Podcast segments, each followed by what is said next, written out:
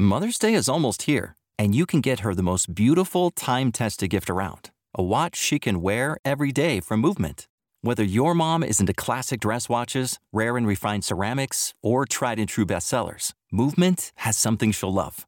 And right now, everything at Movement is up to 50% off site wide during their Mother's Day sale. A watch is a gift that celebrates all the time you spent with mom, and a Movement watch is even more than that. Movement uses industry leading materials for their fresh modern watch designs, from technically complex ceramics to vintage inspired style all for an incredible value your wrist and wallet will both love. And with one size fits all convenience and fast free shipping and returns, it's a stress free shopping experience. Save big on the best Mother's Day gift ever with Movement. Get up to 50% off site wide during their Mother's Day sale at MVMT.com. Again, that's up to 50% off at MVMT.com. Star Wars 7 by 7 episode 1178 today. I'm updating you on progress with the Han Solo movie reshoots and The Last Jedi production, post production specifically. Punch it, Chewie. Hey, this is Matt Moore from Comics with Kenobi, and you're listening to Star Wars 7 by 7 the only daily Star Wars podcast.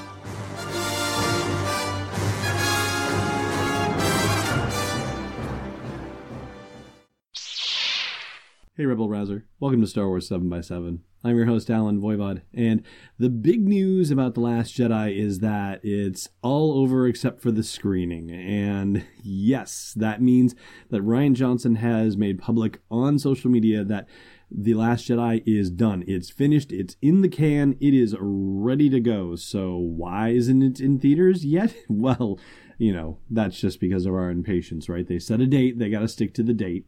But specifically, let's get back to the thing at hand. Rian Johnson posted a photo of himself with some post production folks, and he says, And that's a wrap on the hardest working post production team in the galaxy. Going to miss sitting in dark rooms with these goobers.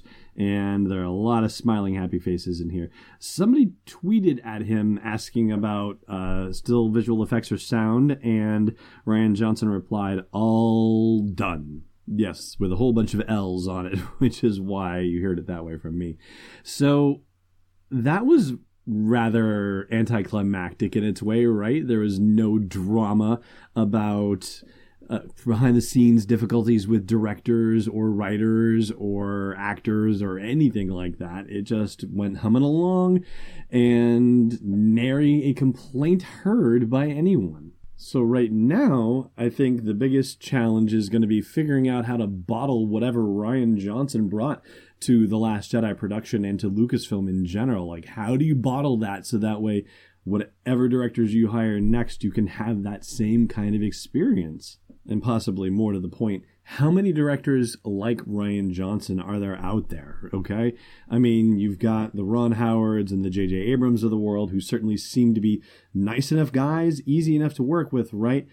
But for it to be done already, I mean, what is it, October, November, December? Not quite three months before the movie is actually going to come out. That is crazy. So, how much do you think like what kind of pressure do you think there is to have it sitting there for nearly three months and not you know crack open the file and look at it again and think maybe i could tinker with this that or the other i imagine the temptation must be rather great but I don't know. I guess we'll have to wait and see what we hear about those sorts of things. Anyway, it is wonderful news to know that it has been completed.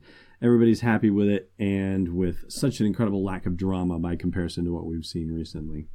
Now, on the Han Solo movie, things have been less dramatic for sure ever since the firing of Lord and Miller, and Ron Howard continues to be the goodwill ambassador on behalf of the untitled Han Solo movie with the fan base, with all of the photos that he's been sharing on social media.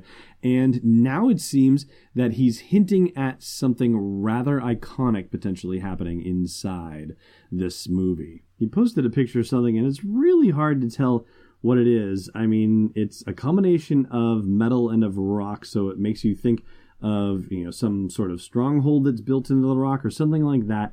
Until you read the caption, which says "spicy" with a question mark and with an e for some reason. So not sure what that's about. Maybe that's just how they spell it in London, and he's just going, you know, doing as the Romans do, as it were.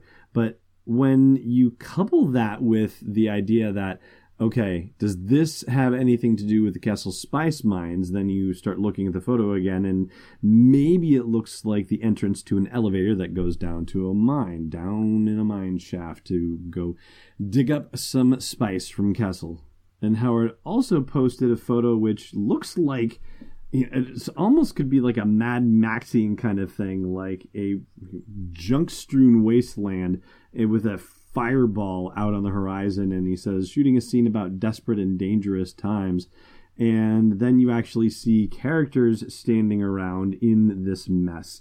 And yeah, it's hard to say what's going on here, but the tinting of the image is a reddish color. And so this is leading a lot of people to believe that we are seeing Kessel. And, you know, I guess it would be in line. And I think I've brought this up on the podcast before, but just considering the fact that the first standalone movie Star Wars said, Lucasfilm said, hey, let's tie it to something that everybody knows, which is the Death Star. Oh, how did they get to the plans to the Death Star? Okay, so that's an easy one.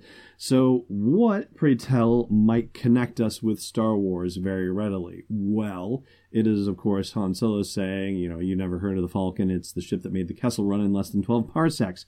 So, yeah, why wouldn't they decide to tie in a movie around whatever horrible situation Han Solo got himself in that he had to do the Kessel run in 12 parsecs? Like, it wasn't even a choice. It was like, okay, things are so bad that this is what I have to pull off, or else I'm going to die. So, if I were to hazard a guess, I would say, yeah, let's think about Kessel Run for the third act, or or possibly could be the opening sequence and have that be the thing that cements his reputation and leads to whatever other problems that he might get himself into. All right, I'm going to take a quick break and then I'm going to talk about an interview Andy Serkis gave not too long ago. That would be Supreme Leader Snoke himself.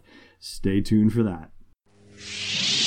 Hey, Rebel Rouser. The Last Jedi is coming out in theaters in December, and so it's time for you to brush up on your knowledge of The Force Awakens. Luckily, I've got the thing for you. It's the unofficial Star Wars The Force Awakens trivia book. It's available on Amazon right now. Just go to sw7x7.com slash TFA to get right there. And inside you'll find more than 501 galaxy-spanning questions and answers about The Force Awakens.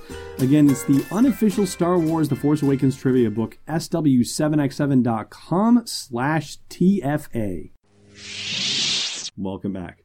All right, so in full disclosure, you know, it's not a spoiler if it's something that is officially released. And this is, I guess, technically officially released because Andy Serkis was interviewed for some publication or some online media outlet or something like that and gave some information about The Last Jedi that, Mm, you know, I don't know if he was really authorized to give it, okay? And it's not something that I would call a huge reveal. It doesn't necessarily say a lot about the movie itself or what's going to happen in the movie. It's just kind of an interesting note to consider about character dynamics. And yet, and yet, I'm going to give you the opportunity to jump away in case you don't want to hear it. So jump away, my friends, jump away if you need to.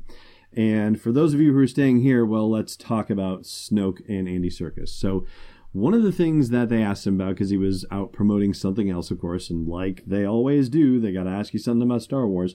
Um, ultimately, the topic came up of Carrie Fisher, and he said that he did not do any scenes with Carrie Fisher. So, if you had been wondering about a possible confrontation or showdown between Snoke and Leia, well, that is not apparently going to happen unless Andy Serkis is just lying through his teeth, which is certainly possible, right? I'm not trying to say anything bad about him or anything. I'm just saying I've told my children, just for the record, I've said to them, look, there's only one occasion that I'm going to lie to you, and that is if I have a fun surprise for you and I'm not ready for you to know about it yet. And I've told them, like, that is the one occasion that I will lie to them without question or compunction or anything like that. So if Andy actually ended up chewing some scenery with Carrie Fisher, and we're going to see that in the movie, and it turns out that that statement was an utter and bald faced lie, I will not respect him any less as a result of that. Okay, just you know, for the record. Anyway, that is going to do it for today's podcast. I just want to say thank you as always for listening, and may the force be with you wherever in the world you may be. Thanks for listening to another episode of Star Wars 7x7. And hey, before you fall in love with a queen in disguise, check out SW7x7.com for show notes, links, photos, videos, and more. And if the show's been worth your time, please support us at patreon.com slash SW7x7. It's not a deep space angel, it's destiny unleashed.